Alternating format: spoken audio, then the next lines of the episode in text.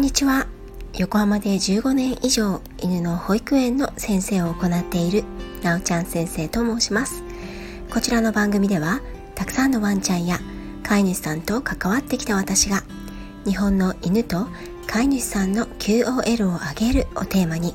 犬のあれこれについて私個人の見解からお話ししています。時には子育てネタや留学時代や旅行の思い出などのお話もお届けしています。さて今回は犬のお話に戻ろうと思います。本当はもう少し前にこちらの内容を配信したかったのですがまだまだちょっと声もね不調なので あの先週はですねちょっと体調不良などいろいろ重なってしまってこんなに遅くなってしまいました。今日もね、少しまだ鼻声で聞きづらいところがあると思うのですが、最後まで聞いていただけたら嬉しいです。先週ですね、私はある情報番組で、老犬の看取りボランティアを行う老犬介護ホームの番組を見たのですが、その時に感じたことを皆さんとシェアしたいなと思い配信をすることにしました。あくまでも私個人の意見や考えのもとに基づいてますので反発や不快に思われることもあるかもしれません。どうかご了承の上で聞いていただければと思います。老犬介護ホームや老犬ホームというものの存在はこういうお仕事柄私も知っておりましたが看取りボランティアというものを今回私は初めて知ることになりました。老犬介護ホームや老犬ホームは程度の差はあれど老犬年老いたワンちゃんたちをメインにお世話や介護をする施設です。パピーにしてもシニアにしても私は犬というものにはある程度の社会性の刺激というものはいくつになっても必要だと思っているのでうちの保育園には年齢制限を設けてはおりません。ですが老犬介護のホームは特に病気や介護特別なケアが必要なワンちゃんが来るので10歳以上などの規定があることが多いです。老犬介護ホームや老犬ホームについては犬のためでもありまた飼い主さんのためにもその存在はありがたいものであると思われています。番組内でも進行性の重病をお持ちの70代の飼い主さんが自身の闘病のために18歳の持病と地方症のワンちゃんを預けている姿が放映されていました。私はこの飼い主の方のことを何も知らないのですが18歳という年齢は犬ではかなりの高齢になります。きっとワンちゃんは今までいっぱいいっぱい愛情を受けて飼い主さんと過ごされてきたんだろうな。飼い主さんは相当な覚悟を決めてホームにワンちゃんを預けることを選択されたんだろうなと思いました。自分の体調も不安でこの子に必要なお世話を今までのようにできないかもしれないと不安に駆られた時相談をされたり頼る専門家が近くにいらっしゃる方は是非頼っていただきたいと思います。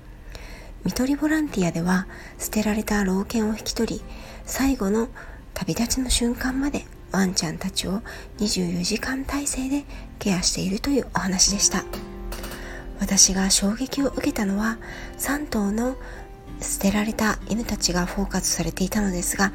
老齢で病気を抱え余命もそんなに長くもない犬たちを道端に捨てる人たちがいるのだということでした。そのような子たちは捨てられたりしても保護されたとしても引き取り手が見つかることは残念ながらほとんどありません。この老犬ホームに引き取られなかったら保健所で殺処分を待つか上ぬたれ死ぬことを待つことになったのかそれは知る由もありません。その犬たちを捨てた人たちにもおそらくいろいろな事情があったに違いありませんし私はそう信じたいのですがただ動物の息というものは立派な法律違反です。罰則規定もあります。1年以下の懲役または100万円以下の罰金というものです。動物愛護法では動物の息殺傷虐待を禁じ罰則規定を設けています。こちらは概要欄を URL を記載しておきますね。私は動物を飼う動物と一緒に暮らすということはその命の責任を最後まで負うということだと思います。その動物の最後の瞬間を見とるというものだと考えています。さまざまな事情があって自分もペットのことを世話をすることも厳しいという状況になってしまった。という場合にはどうしたらいいのでしょうか。そういう時でもどうか捨てるという選択だけはなさらないでいただきたいなというのが今回の私の思いです。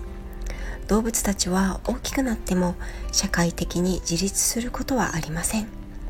殺生与奪の権利の全てを飼い主さんが握っていて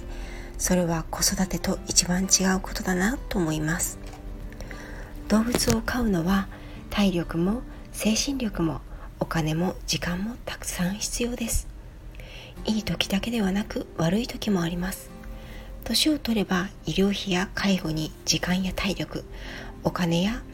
費やすことになることもあります。その全てを踏まえて虹の橋を渡るその日まで一緒に過ごく覚悟が必要になります。どうしてもどうしても厳しくなってしまった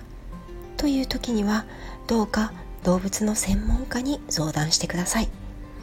動物の専門家というのは飼い主さんを責めるために存在しているのではありません。飼い主さんと動物の架け橋となりより良い暮らしをサポートするために存在しているのです。全てのケアや解決策が即座に流されるということではないかもしれませんが一人で悩まれてひっそりと年老いて病気になった犬たちを路上に捨てるということよりも確実に開ける道があると思います。もし治る可能性のない病気を持った老犬愛犬がそう告げられてしまったら皆さんだったらどうしてますか？私の滞在していたイギリスではおそらく獣医師さんからその事実を告げられた飼い主さんは安楽死を選ぶ人も少なくないだろうと思います。欧米と日本ではペットの安楽死や生死観に対しての考え方がかなり違うと思います。これは私がイギリスに滞在していた短い期間の中でも put down 安楽死という言葉を何度も聞いたことがあることからもわかると思います。日本ではペットの安楽死は飼い主さんが決断することはまだまだ珍しいことと思います。私は自分のトレーナーの師匠が自分の12歳のゴールデンレトリーバーが進行性の悪性リンパ腫がんですねになった時に安楽死も考えているときっぱり私に言ったことを思い出しました。その時には一瞬理解ができなかったのですが彼女はこの子は私の犬この子が最後の苦しみの果てに迎えるのか安らかに旅立たせて眠らせてあげるのかを決断するのは飼い主である私の責任と言っていたことを同時にこの番組を見て思い出しました。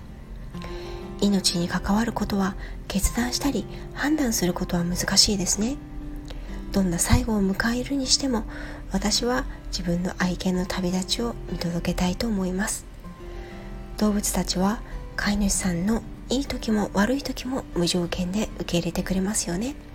その愛を最後まで返してあげたいなと思います。ワンちゃんたちが最後の日までどうか一日でも1時間でも長く健康に穏やかに笑顔で過ごせるようにそのサポートができるよう私も犬の保育園を続けていきたいと思います。最後になりましたが5月10日本日午後5時からですね。前回もコラボをさせていただきましたマグーさん。マグーオランダに生きるまま事情マグーさんと再びインドについてのライブ配信をいたします。お時間のある方はマグーさんのチャンネルまでぜひいらしてくださいね。